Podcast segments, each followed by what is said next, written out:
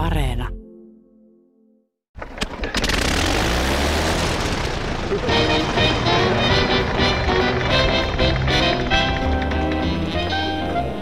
Six heures dix.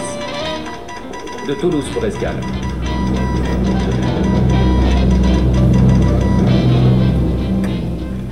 Lentomatkustaminen täyttää näinä vuosina sata vuotta.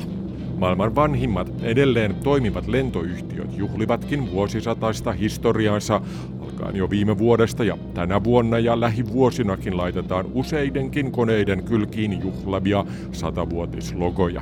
Esimerkiksi Finnair, joka on maailman kuudenneksi vanhin edelleen toimiva lentoyhtiö, viettää satavuotiskekkereitään parin vuoden päästä vuonna 2023.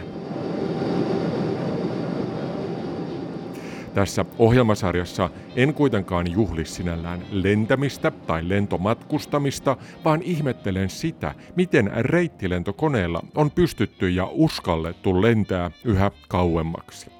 Ensin postilentoja pomppien paikkakunnalta toiselle tuolloin satakunta vuotta sitten. Sen jälkeen matkustajien kanssa yhä pidempiä lentoja ja nyt puhutaan jo 20-tuntisista välilaskuttomista lentomatkoista, jotka ylettyvät jopa planeettamme toiselle puolelle saakka. Ensimmäisessä osassa käytiin läpi uhkarohkeita pioneeriaikoja noin 1930-luvulle saakka.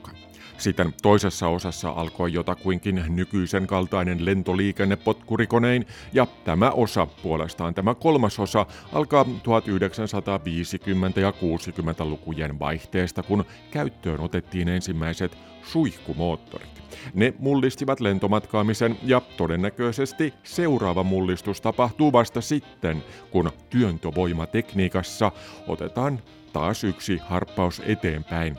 Käytännössä tämä tarkoittaa rakettimoottorien ottamista arkikäyttöön ja esimerkiksi avaruuslentokoneita, joilla lennot vaikkapa täältä Euroopasta juuri Australiaan kestäisivät alle kaksi tuntia.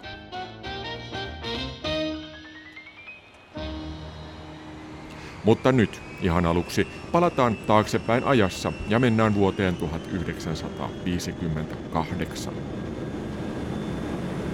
Ladies and gentlemen, good morning. This is your captain. Welcome to the jet age. We're cruising now at 35,000 feet. Our speed is Mach number 0.83, or about 605 miles per hour. On our flight plan today, we'll be covering 4,800 miles in 8 hours, and we'll be in smooth air above the weather, cruising in sunshine all the way. Amerikkalainen Pan Am-lentoyhtiö otti lokakuussa 1958 käyttöön ensimmäiset Boeing 707 suihkukoneet. Ne olivat joka suhteessa parempia kuin mitkään aikaisemmat lentokoneet. Legendaarinen 707 ei ollut kuitenkaan aivan ensimmäinen suihkumatkustajakone. Se oli brittiläinen de Havilland Comet. Se teki ensilentonsa heinäkuussa 1949. Kometille tapahtui kuitenkin varsin pian kolme näyttävää ja ikävää onnettomuutta ja näistä tietystikin uutisoitiin laajalti. Koneet hajosivat lennossa. Atlantin takana Boeing kuitenkin arveli, että se pystyisi tekemään kunnollisen suihkumatkustajakoneen. Yhtiö oli tehnyt jo 40-luvun lopussa Yhdysvaltain ilmavoimille pommikoneen, missä moottorit oli sijoitettu siipien alle. I christened this airplane the 707 Jet Flagship California. Boeing teki pommikoneen periaatetta myötäillen prototyypin ja se valmistui toukokuussa 1954. Sen tarkoitus oli paitsi testata tekniikkaa, niin myös yksinkertaisesti vakuuttaa lentoyhtiöitä siitä, että suihkukoneet ovat turvallisia ja paljon parempia kuin aiemmat potkurikoneet, joihin lentoyhtiöt olivat tottuneet jo kovasti reiteillään. Etenkin Douglasin ja Lockheedin potkurikoneet olivat suosittuja, eli näitä olivat siis DC-4, DC-6 ja Constellation, jotka olivat edellisen jakson sankareita. Boeing joutui siis pikkuisen, sanoisinko, tuputtamaan uutta konettaan lentoyhtiölle vakuuttamaan, että se olisi hyvä. Mutta sen jälkeen kun tuotantoversio 707 pääsi lopulta käyttöön, niin siitä tuli lähes välittömästi hitti. Sen matkustamo oli leveä, siihen mahtui kuusi istuinta yhteen riviin. Tilaa oli myös pituussuunnassa niin paljon, että kyytiin saatiin jopa 180 matkustajaa. Normaalisti paikkoja tosin oli vain noin 140, parikymmentä ykkösluokan istuinta ja 120 turistipenkkiä. Matkanopeus oli lähes kuin hävittäjä lentokoneella noin 900 kilometriä tunnissa ja koneen pitkän matkan versio kykeni lentämään yli 9000 kilometriä pitkiä matkoja.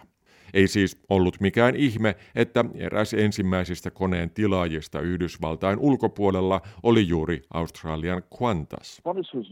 Jo viime osassa äänessä ollut Tom Harwood Qantas Founders Museosta kertoo koneesta näin. Boeing 707 really made a significant difference to Australians and its Boeing 707 oli todella tärkeä lentokone australialaisille, koska se toi maailman paljon lähemmäksi meitä.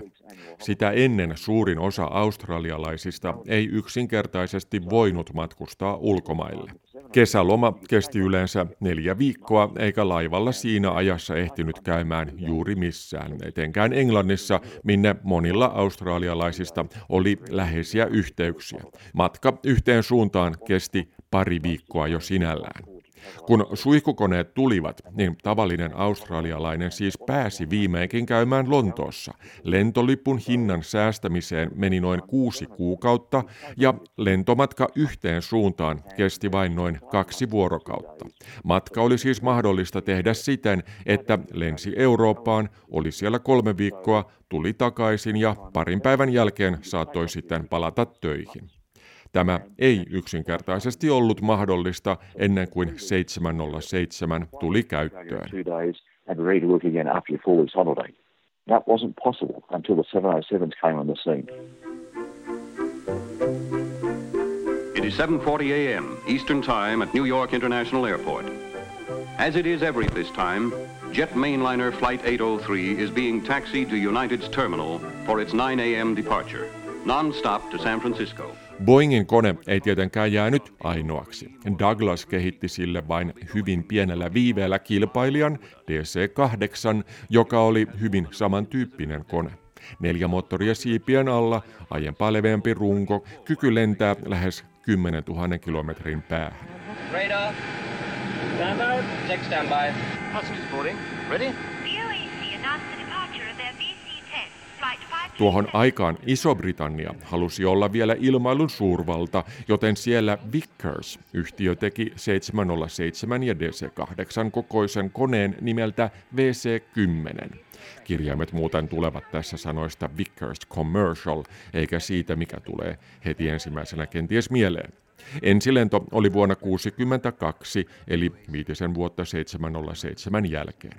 Kone oli Atlantin takaisin kilpailijoihinsa verrattuna erilainen siinä, että siinä moottorit, joita oli myös neljä, niin ne oli laitettu koneen perään, kaksi molemmille puolille.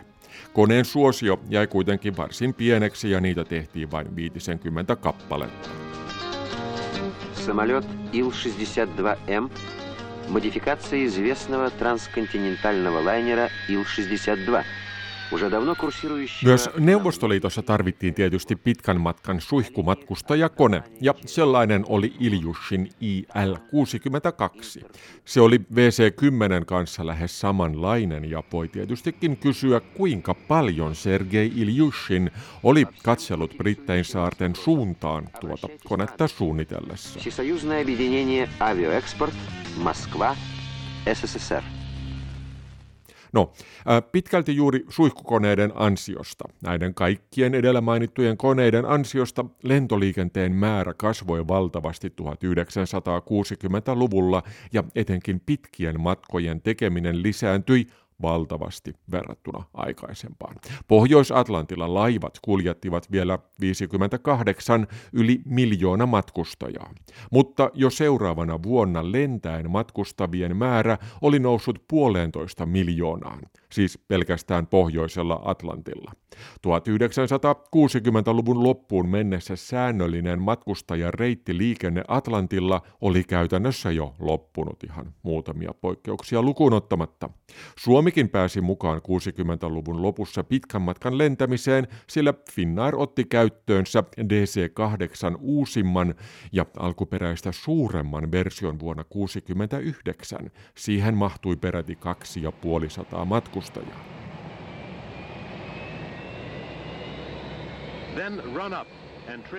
Boeing ei puolestaan tehnyt 707 isompia yli 200 paikkaisia venytettyjä versioita, koska heillä oli työn alla jotain vieläkin suurempaa. Jumbo Jet eli 747. To acquaint you with the 747, let's first discuss size.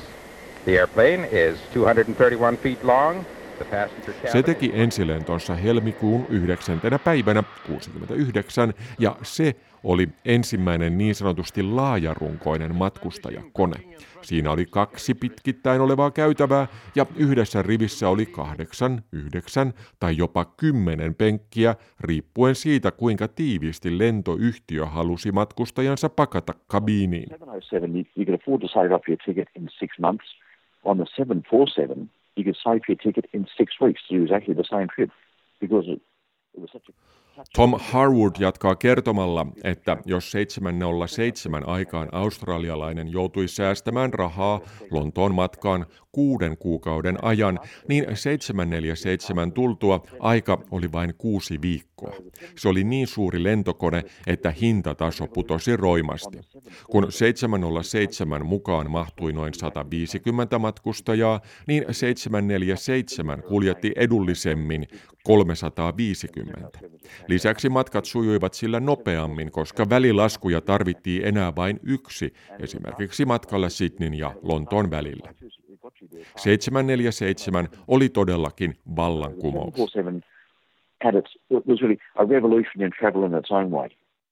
70-luku toi tullessaan sitten DC-10, suomalaisittainkin tutun kaukoreittien laajarunkokoneen. Se toi myös Lockheed TriStarin, Jumbojetin uusia versioita sekä myös ensimmäisen laajarunkoisen kaksimoottorikoneen Airbusin A300.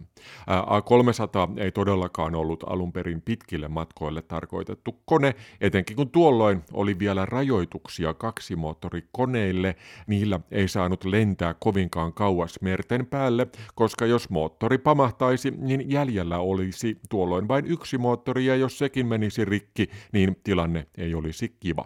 Varsin pitkään näitä pitkiä matkoja etenkin merten ja asumattomien alueiden päällä saikin tehdä vain kolmi- ja nelimoottorisin konein, mutta tämä on nykyisin keikahtanut lähes päälaelleen, sillä uudet moottorit ovat niin luotettavia, että kaksimoottoriset ovat tilastojen mukaan jopa turvallisempia pitkillä matkoilla kuin ovat useampi moottoriset. Siksi juuri nyt jumboja ja muita sellaisia kiikutetaan kovaa vauhtia eläkkeelle, mutta se on jo ihan toinen asia. Annetaan pilotti Don Hillin jatkaa. If, if you look at the way that we've flown that route, the kangaroo route, not a lot has changed in many ways. Jos katsotaan vaikkapa juuri meidän tärkeintä lentolinjaamme, kengurureittiä Sydneyn ja Lontoon välillä, niin se ei ole muuttunut olennaisesti enää sen jälkeen, kun otimme 707 käyttöön. Se, mitä sen jälkeen on tapahtunut, on lähinnä se, että nykyiset koneet ovat suurempia ja ne voivat lentää matkan vähemmillä pysähdyksillä nykyisin vain yhdellä välilaskulla. Lisäksi koneiden polttoainetaloudellisuus on valtavan paljon parempi. But the 707, yeah, it set it really set the tone for the future, and, and I 707 oli aikanaan tosiaan hyppy tulevaisuuteen. Parannukset koneessa ovat sen jälkeen olleet suuria, mutta ne ovat kuitenkin olleet vain parannuksia, pieniä viilauksia parempaan. Parannuksia moottoritekniikassa, navigoinnissa, koneiden rakenteissa, matkustusmukavuudessa ja niin edelleen. Mutta koko lentäminen periaatteessa tapahtuu kuitenkin samaan tapaan kuin 707 aikanaan. Yeah, well, when we, I've, I've had the uh, the experience of being, I'm a 380 first officer, yeah. and I've been on it since Qantas first. Don Hill, joka on Airbus A380 superjumbon perämies, jatkaa kertomustaan konkreettisella esimerkillä siitä, missä matkustajan kannalta on tapahtunut kaikkein suurin harppaus eteenpäin. Se on matkustus mukavuudessa.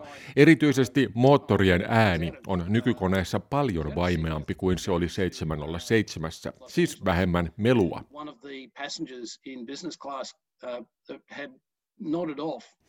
Olimme kerran A380 menossa Sydneystä Los Angelesiin, kun eräs bisnesluokan matkustaja nukahti. Heti istuimelleen saavuttuaan ennen koneen lähtöä, ja hän nukkui aina lennon puoliväliin saakka, heräsi silloin ja ärähti, että emmekö ole vielä päässeet edes matkaan.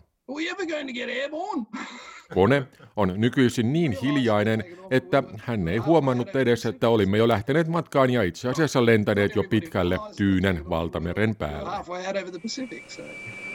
Idlewild Tower, United Jet Mainliner 803 ready for takeoff, over. United Jet Mainliner 803 cleared for takeoff.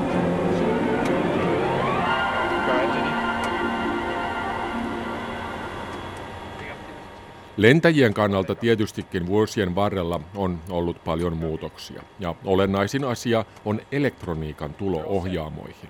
Melkein miljoonan mittarin, vivun ja kytkimen tilalle ovat tulleet kuvaruudut, joystickit ja näppäimistöt. Pilottien apuna on paljon automatiikkaa ja he ovat satelliittiyhteyden päässä koko ajan pääkonttorilta ja huolto-osastolta, jos tarve niin suinkin vain vaatii. The, the job of the modern aviator is now one of, of uh, trying to uh, get the, the best fuel economy out of the aircraft, you know, find, find the smoothest level, Tärkeimmät tehtävämme oikeastaan ovat nyt lentää mahdollisimman vähällä polttoaineella ja löytää koko ajan mukavin lentokorkeus. Koitamme koko ajan optimoida reittiä, korkeutta ja nopeutta, kun aikanaan lentäjien tärkein tehtävä oli oikeastaan vain varmistaa, että he pääsivät ylipäänsä turvallisesti perille. Nyt perille pääseminen on itsestäänselvyys. Ja kun kuljetan 500 matkustajaa Australiasta Amerikkaan, niin teen sen vain mahdollisimman vähillä kustannuksilla mukavasti ja planeettaamme mahdollisimman vähän kuormittaen. Lentäjän työ on nykyisin oikeastaan aika helppoa. Se on rutiini. We have our, uh, our, our um, navigation Meillä on lisäksi paljon apua, sillä lentäminen on tiimityötä. Lennon valmistelu tekee meille kaikki dokumentit valmiiksi, reittilaskelman polttoaineen lastauksen ja saamme sääennusteen koko reitille. Normaalisti yhtiöllämme on monta konetta samanaikaisesti menossa Tyynen valtameren päällä. Ja puhun tietysti tässä ajasta ennen koronavirusta, joten kaikki on tosiaankin rutiinia. Saamme tiedot ennen lentoa tablettitietokoneeseemme. Olennaisin asia meidän kannaltamme onkin se, että olemme matkalla pitkän aikaa ja ennen lentoa oleva sääennuste ylettyy vain 36 tunnin päähän. Sen suhteen pitää olla siis vähän varovainen, vaikkakin saamme nykyisin säätietoja myös lennon aikana. Yleisesti ottaen sää on Tyynän valtameren päällä hyvä, eikä siellä ole juurikaan tulivuoria tai poliittisesti aktiivisia alueita, kuten on esimerkiksi Eurooppaan lennettäessä. Sinne mennessä reittimme menee monien sotakenttien ylitse ja siellä saattaa tapahtua koska vain jotain. Lontoon reitti on itse asiassa paljon vaativampi meille lentäjille, koska siellä on näitä epävakaita alueita ja lisäksi reitillä on paljon enemmän muita lentokoneita. Pitää olla koko ajan tarkkana. Tänä vuonna voimme lentää Irakin ylitse ja ensi vuonna taas Iranin. Kaikki saattaa muuttua. I, I would say though that some of the South Pacific flying when I first started doing that, I was a second officer on the jumbos and we were flying – mutta silti aina välillä Tyynän valtameren päällä lentäessä tulee mieleen, että olet aika kaukana kaikesta, yksin matkustajiesi kanssa. Kun aloin lentämään 747 jumbojetillä ja olin joskus matkalla Etelä-Amerikasta Australiaan Tyynen valtameren eteläosien päällä, niin tulin ajatelleeksi, että matkaa lähimpään saareen tai mantereelle on todella paljon. Siellä myös näkee kaiken näköistä kummallista, kuten esimerkiksi kun tulimme kerran Buenos Airesista takaisin Sydneyin ähm, ja oli eteläisen pallonpuoliskon kesä, niin reittimme kulki hieman edestakaisin ylös ja alas 70 asteen tietämillä, siis eteläistä leveyttä, ja näimme silloin yhdeksän kertaa auringon nousevan ja laskevan. Näin tapahtui varmaankin kerran kahdessa tunnissa.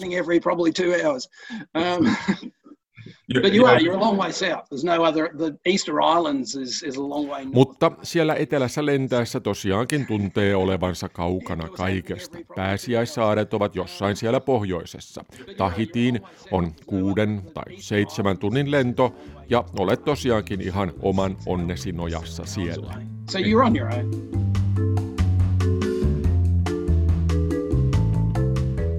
En muuten pidä tässä Qantasia esillä ihan vain huvin vuoksi, vaan siksi, että yhtiö on todellakin pitkien lentomatkojen erikoisyhtiö. Tällä hetkellä kaikkein pisimmät säännölliset lentoreitit ovat tosin kahden muun yhtiön operoimia. Pisin reitti on Singapore Airlinesin lento New Yorkista Singaporeen. Se on 15 300 kilometriä pitkä ja lento kestää normaalisti hieman alle 18 tuntia. Toiseksi pisin on Qatar Airwaysin lento Aucklandista Dohaan ja kolmantena tulee sitten Qantasin lento Perthistä Lontooseen. Kumpikin näistä on noin 14 500 kilometriä ja kestää siinä 17,5 tuntia. Lentoaika, se riippuu tietystikin aina säästä ja liikennetilanteesta, ja koska maapallolla on pasaati tuulia, ei matka-aika yhteen suuntaan ole normaalistikaan sama kuin toiseen suuntaan. Hyvä esimerkki tästä on New Yorkin ja Lontoon välinen reitti, missä ennätys on 4 tuntia ja 56 minuuttia. Tuolloin kone lensi myötä tuulessa parhaimmillaan yli 1300 kilometrin tuntinopeutta, nimittäin maapinnan suhteen. Suihkuvirtauksen työntävä vaikutus oli noin 400 kilometriä tunnissa. Normaalisti matka-aika on puolisentoista tuntia enemmän. Tyypillisesti lento lännestä itään onkin nopeampi juuri näiden tuulten vuoksi. Tosin lentokoneiden reittejä tietysti pyritään laskemaan sellaisiksi, että kumpaankin suuntaan lennettäessä koneet lentävät mahdollisimman paljon juuri sopivassa tuulessa, sopivassa suihkuvirtauksessa ja sopivalla korkeudella. Eli tämä on juuri tuota optimointia, mistä Don kertoi aikaisemmin. Mutta mitä tulee vielä välilaskuttomiin lentoihin, niin Qantasin tavoitteena on pystyä joskus lentämään Sydneystä Lontooseen ilman välilaskua ja tuo olisi ehdottomasti maailman pisin lento sitten aikanaan. Näin on itse asiassa tapahtunutkin, tai siis tämä väli on lennettykin pari kertaa jo ö, ilman välilaskua, mutta testimielessä. Näistä ensimmäinen oli 16. elokuuta 1989, kun yhtiö teki testi- ja mainosmielessä nonstop-lennon Jumbo-jetillä Lontoosta Sydneyin. It, it, again, it was pushing an airplane to the edge of its, of its envelope limits, really. Um, that was when, uh, Tuo lentokone vietiin ihan suorituskykynsä äärirajoille. Saimme silloin käyttöömme ensimmäisen uuden sukupolven Boeing 747-400.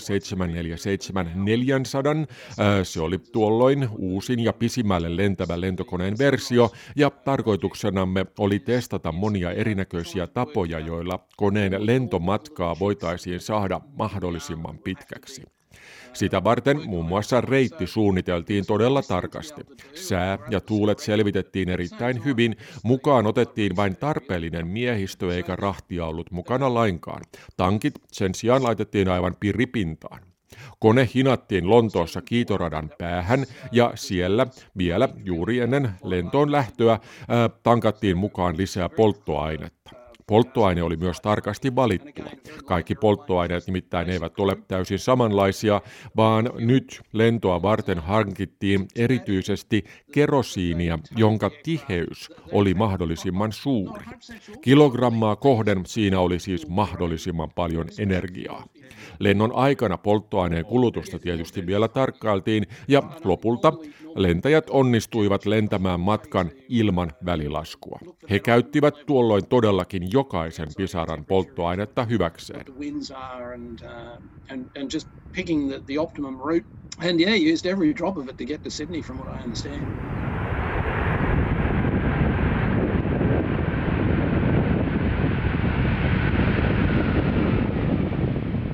Tuo lento oli kaikkea muuta kuin rutiinilento, mutta nyt Qantasilla on suunnitelmissa alkaa jossain vaiheessa lentämään Lontoon ja Sydneyn väliä säännöllisesti, tai idea on elänyt jo varsin pitkäänkin. Mutta ongelmana on juuri se, että tätä pitää tehdä säännöllisesti ja siten, että koneeseen saadaan matkustajia, matkatavaroita ja rahtia mukaan sen verran kuin pitkille lennoille normaalistikin.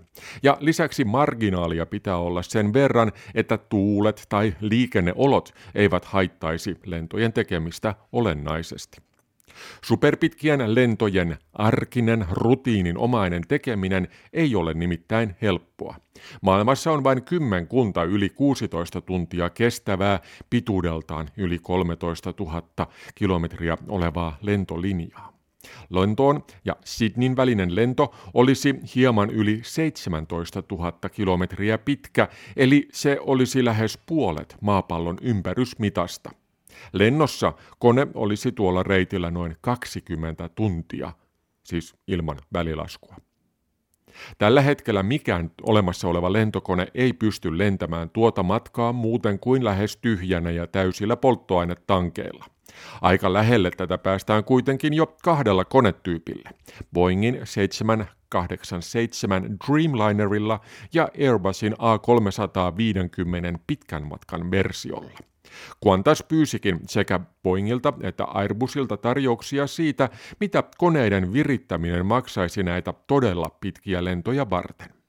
Monien vaikeuksiensa kanssa pyörivä Boeing heitti jo pyyhkeen kehään ja nyt sitten koronapandemia sai puolestaan Qantasin laittamaan hankkeensa toistaiseksi stoppiin, mutta kunhan tilanne tästä taas vakiintuu, niin näiden lentojen alkaminen ja niille sopivan koneen tekeminen on varmaankin vain ajan kysymys. Oh, absolutely, and and I and really, I suppose that that's that's the the end goal is to be able to fly point to point to anywhere in the world, and it's. Näin on. Tämä tosiaankin on päämääränä, eli se, että voisimme lentää välilaskutta mistä tahansa, minne tahansa maapallolla. Eikä kyse ole vain meidän yhtiöstämme, vaan melkein kaikista lentoyhtiöistä. Kyse on vähän sama asia kuin oli aikanaan Tyynen valtameren lennoissa, eli tavoite on selvä, täytyy lentää välilaskutta meren ylitse ja teknologian piti vain kehittyä siihen, että tämä pystyttiin tekemään. Don Hill jatkaa sanomalla, että kun kengurureittiä alettiin lentää aikanaan 30-luvulla, niin matkaan kului 12 ja puoli päivää mutta suoraan välilaskutta lentämällä matka-aika olisi enää vain noin 20 tuntia. Tämä tavoite ei ole enää kaukana, sillä nykyisiä lentokoneita pitäisi parantaa enää tosiaankin vain hyvin vähän. Aerodynaamisia muutoksia tai moottoreita kehittämällä niillä voitaisiin vähentää polttoaineen kulutusta ja kun vielä löydettäisiin sitten tilaa ylimääräiselle polttoaineelle ja muutettaisiin konetta siten, että se kestäisi suuremman lentoonlähtöpainon, niin siinä se jo sitten olisi. Teknisesti kyse onkin enää vain siitä, että voidaanko nämä muutokset tehdä taloudellisesti ja kannattavasti. Jos ja kun lentoja aletaan tehdä, niin niiden tosiaankin pitää olla säännöllisiä, luotettavia ja sellaisia, että matkustajat haluavat tulla mukaan. viable, really, make it a, a commercial success. Tätä varten Qantas teki viime vuoden lopussa kolme tutkimuslentoa uusilla Dreamlinereillaan. Kun tuliterät koneet toimitettiin tehtaalta Seatlen luona Yhdysvalloissa, niin ne lennettiin New Yorkin ja Lontooseen, missä mukaan otettiin sitten tutkijoita ja kokeeseen osallistuvia matkustajia. Teknisestihän superpitkissä lennoissa sinällään ei ole enää mitään selvitettävää koneet vaan pitää tehdä, mutta ongelmana tosiaan voi olla ihminen, miten matkustajat ja miehistö kestävät näin pitkiä lentoja. Niinpä näillä lennoilla oli mukana 40 henkilöä, matkustajia, tutkijoita ja miehistön jäseniä. Matkustajiin, lentäjiin ja matkustamohenkilökunnan jäseniin liitettiin elintoimintoja, aivokäyrää ja aktiivisuutta mittaavia sensoreita. Heidän nukkumistaan, ruuan ja juomion kulutusta, viihdejärjestelmien käyttöä ja liikkumista lentojen aikana tarkkailtiin. Samoin matkustamon valaistusta, ilmanlaatua ja muita matkustamiseen liittyviä seikkoja kirjattiin seikkaperäisesti ylös. Erityishuomiota kiinnitettiin tietystikin lentäjiin. Heidän toiminta on tietysti lennon turvallisuuden kannalta kaikkein tärkeintä. Pitkillä lennoilla on jo nyt kaksinkertainen määrä tarvittavia miehistön jäseniä, jotta vaadituista lepoajoista voidaan pitää kiinni, eli osa miehistön jäsenistä on koko aika lepäämässä ja toinen osa sitten taas töissä. On kuitenkin epäselvää, kuinka hyvin lepoaika lentokoneessa auttaa lepäämään oikeasti siis siten, että sen jälkeen pystyy toimimaan hyvin, ja tätä oli kiinnostavaa siis seurata. Tuloksia analysoidaan tällä hetkellä lentoyhtiön lisäksi kahdessa australialaisyliopistossa sekä Australian siviili-ilmailuhallinnossa. Näiden tulosten avulla voidaan toivottavasti parantaa matkustusmukavuutta, auttaa selviämään paremmin aikaeron rasituksesta ja kehittää toimivia työvuoroja miehistön jäsenille ihan siis normaalilennoilla. Ja toivottavasti lennoista on apua myös ihan lyhyemmilläkin matkoilla niin meille matkustajille kuin lentoyhtiöille kuin myös lentokonevalmistajillekin.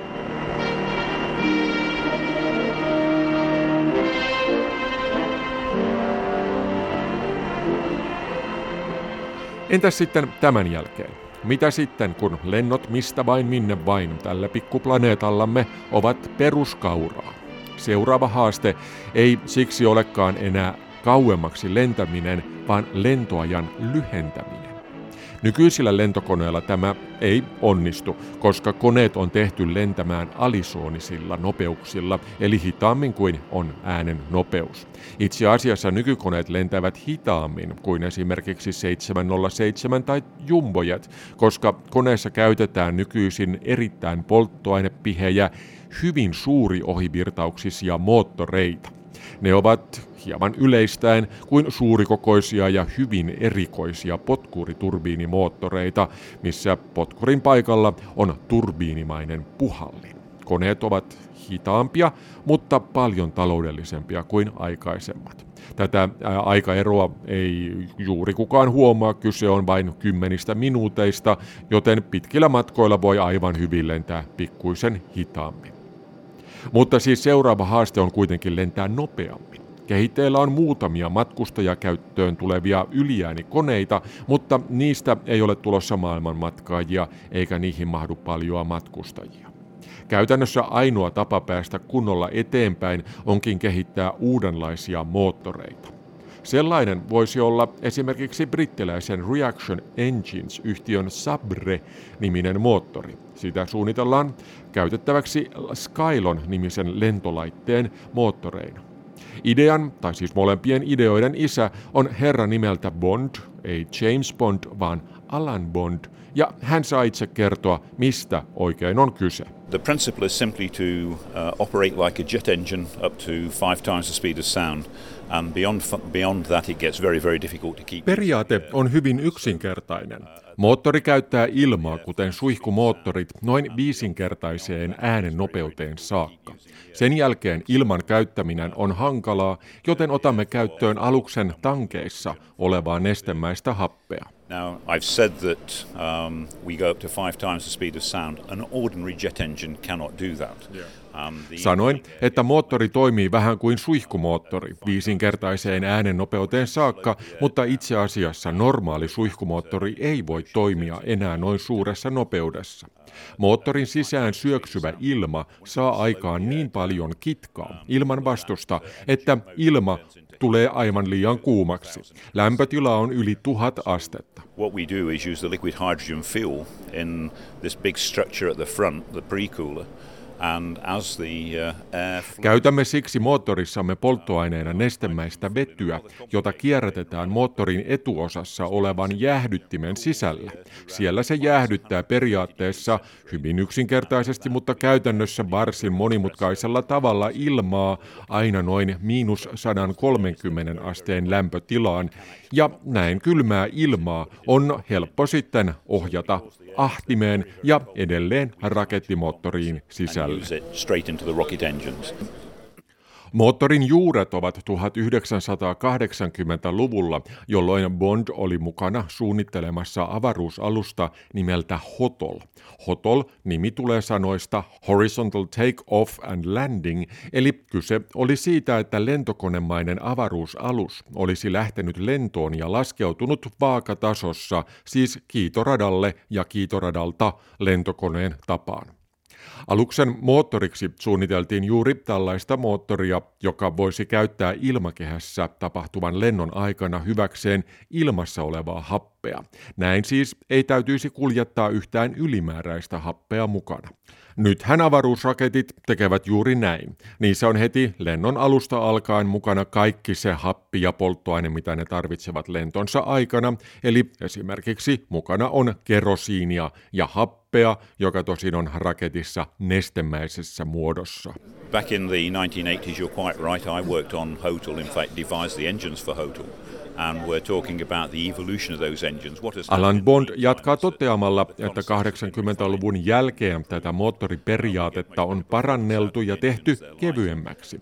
Aikanaan kyse oli lähinnä suunnitelmasta ja periaatteen kehittelystä, mutta nyt Reaction Engines-nimisessä yhtiössä testataan ää, laitteita ja tehdään myös pitkälle meneviä kokeita.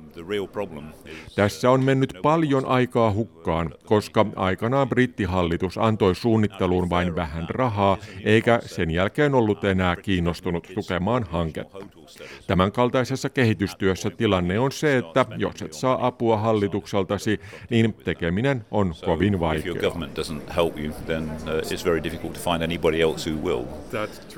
Nyttemmin Reaction Engines on saanut moottorin kehittämiseen rahaa paitsi brittihallitukselta, niin myös Euroopan avaruusjärjestöltä, mutta lisäksi myös lentokoneen moottoreita valmistava Rolls-Royce on tullut mukaan hankkeeseen.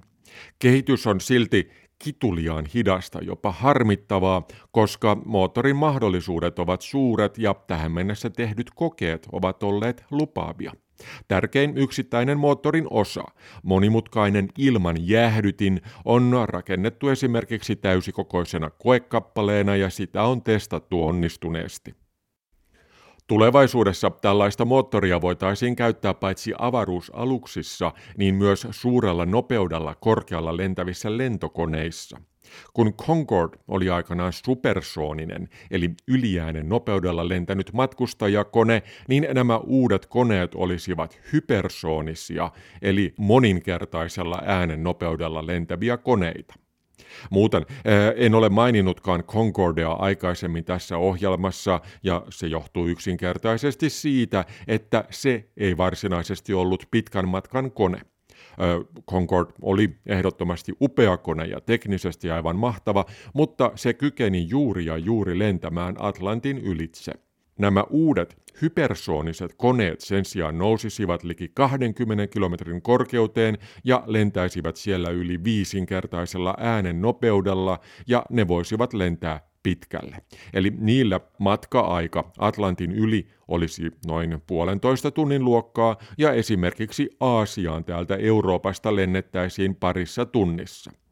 Lento Helsingistä Tokioon, jos siis tällaisia lentoja joskus tällaisella hypersoonisella koneella tehtäisiin, niin se tapahtuisi jotakuinkin samassa ajassa kuin nyt tämänhetkisillä lentokoneilla lennetään Helsingistä vaikkapa Pariisiin. Tosin voi olla, että tällaisia hypersoonisia koneita ei kannata tehdä, koska melkein samalla vaivalla voisi jo rakentaa laitteen, joka voisi toimia myös avaruusaluksena. Käytännössä avaruuslentokone voisi siis joko kiihdyttää kiertoratan nopeuteen ja jäädä kiertämään maapalloa, tai sitten ottaa vähän iisimmin ja lentää ikään kuin laajassa heittoliikkeessä avaruuden kautta kaukomaille.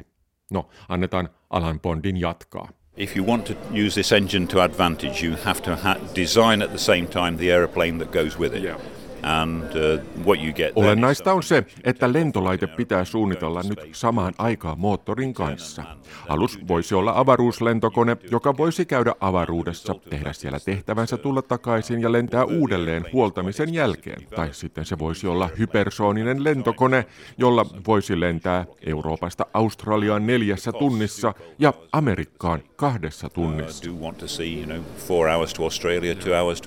Rolls-Royce ja muut perinteiset lentokonemoottorien valmistajat eivät ole olleet meistä kovin kiinnostuneita, koska heillä on kädet täynnä työtä ja tilauskirjat pullollaan perinteisten moottorien kanssa. Perinteisten moottorien tekeminen ja niiden vain pieni parantaminen on hyvää bisnestä, eivätkä ne ole olleet juuri siksi kiinnostuneita kehittämään kunnianhimoisempaa tekniikkaa juuri nyt. Uh, not wanting to do anything especially adventurous at this point in time. Tuo haastattelu oli tehty kahdeksisen vuotta sitten ja sen jälkeen Rolls-Royce on tosiaankin tullut mukaan, mutta ei kuitenkaan mitenkään massiivisella tavalla. Suuria, radikaaleja edistysaskeleita ei ole näkynyt sen jälkeen. Kuitenkin Sabre-moottorin tekeminen menee eteenpäin, tuskastuttavan hitaasti, mutta kuitenkin. Monissa maissa on nyt sanottu koronapandemian vuoksi, että maissa investoidaan tutkimukseen ja esimerkiksi uuteen lentokonetekniikkaan aiempaa enemmän. Voi siis toivoa, että Reaction Engines saa myös lisärahoitusta ja Skylon sekä Sabre menevät tästä eteenpäin toivottavasti hieman viimeaikaista nopeammin. Mitä tulee vielä innovointiin, niin sen suhteen katseet ovat nyt Teksasissa. SpaceX-yhtiö on testaamassa siellä parhaillaan Starship-nimisen raketin koekappaleita, ja yhtiön perustaja Elon Musk on maininnut moneen kertaan, että tällä uudella superraketilla voitaisiin tehdä tulevaisuudessa myös lentoja paikasta toiseen täällä maan pinnalla avaruuden kautta koukaten. Starship nousee lentoon pystysuoraan, eli aivan kuten avaruusraketit tällä hetkellä, ja laskeutuu alas myös pystysuoraan, aivan kuten tieteiselokuvissa, rakettimoottoreillaan putoamista hidastaen, siis samaan tapaan kuin Falcon 9 kantoraketin ensimmäiset vaiheet tulevat alas tällä hetkellä. Yksi kierros ympäri maapallon kestäisi tällaisella aluksella puolisentoista tuntia, joten vaikka laskisi mukaan hieman hitaammin tapahtuvat nousun ja laskeutumisen, niin voisi arvioida, että lentoaika maapallon vastakkaiselle puolelle olisi vain noin tunnin luokkaa. Kyyti olisi hieman lentokoneita rajumpaa, mutta matkustajilta ei vaadittaisi kuitenkaan astronautin huipputerveyttä. Kuka tahansa perusterve voisi lähteä hyvin mukaan. SpaceX on ilmoittanut kehittävänsä Starshipia nyt varsin nopealla aikataululla, jopa aggressiivisesti, kuten he itse sanovat, ja onkin vaikea sanoa, milloin nämä kaukomatkat voisivat olla ostettavissa ja mistä ja minne niitä tehtäisiin. Varmaankin aluksi niitä olisi vain suurimpien kaupunkien välillä, ja lippujen hinnat olisivat hyvin todennäköisesti päätä huimaavia. Tämä on kuitenkin selvästi suunta, mihin kaukomatkaaminenkin on nyt menossa. Tietystikin maapallon jälkeen ovat sitten vuorossa lennot kuuhun ja toisille planeetoille, etenkin Marsiin. Silloin matkaajat ovat päiviä kuukausia ja kenties sadan vuoden kuluttua noihin ensimmäisiin planeettain välisiin matkustaja-avaruuslentoihin suhtaudutaan samalla hyvän tahtoisella sympatialla kuin itse suhtauduin tämän sarjan ensimmäisissä osissa sadan vuoden takaisiin postilentoihin. No, näihin visioihin on kuitenkin hyvä päättää tämä kauaksi lentämistä käsitellyt ohjelmasarja. Muistutan vielä, että näihin kolmeen osaan liittyviä linkkejä, kuvia ja muuta lisämateriaalia on osoitteessa yle.fi kautta tiede. Ja kaikki sarjan osat ovat tietystikin Yle Areenassa. Ai niin, olen antanut edellisissä osissa ilmailumuseo-vinkkejä ja nytkin loppuun pari sellaista. Ensimmäinen Jumbo Jet on esillä Seatlessä Boeingin tehtaiden vieressä olevassa aivan upeassa Museum of Flightissa. Ja siellä on toki paljon muutakin, kuten presidentillinen 707. Suomea lähin 707 on esillä Hampurin lentoaseman luona ja DC-8 voi tutustua vaikkapa Pariisissa Le Bourget ilmailumuseossa. Laitan nettisivulle lisätietoja näistä museoista ja pari museosuositusta siihen vielä lisää.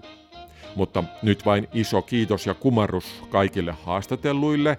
Kiitoksia seurasta teille kaikille ja ei muuta kuin kuulemiin.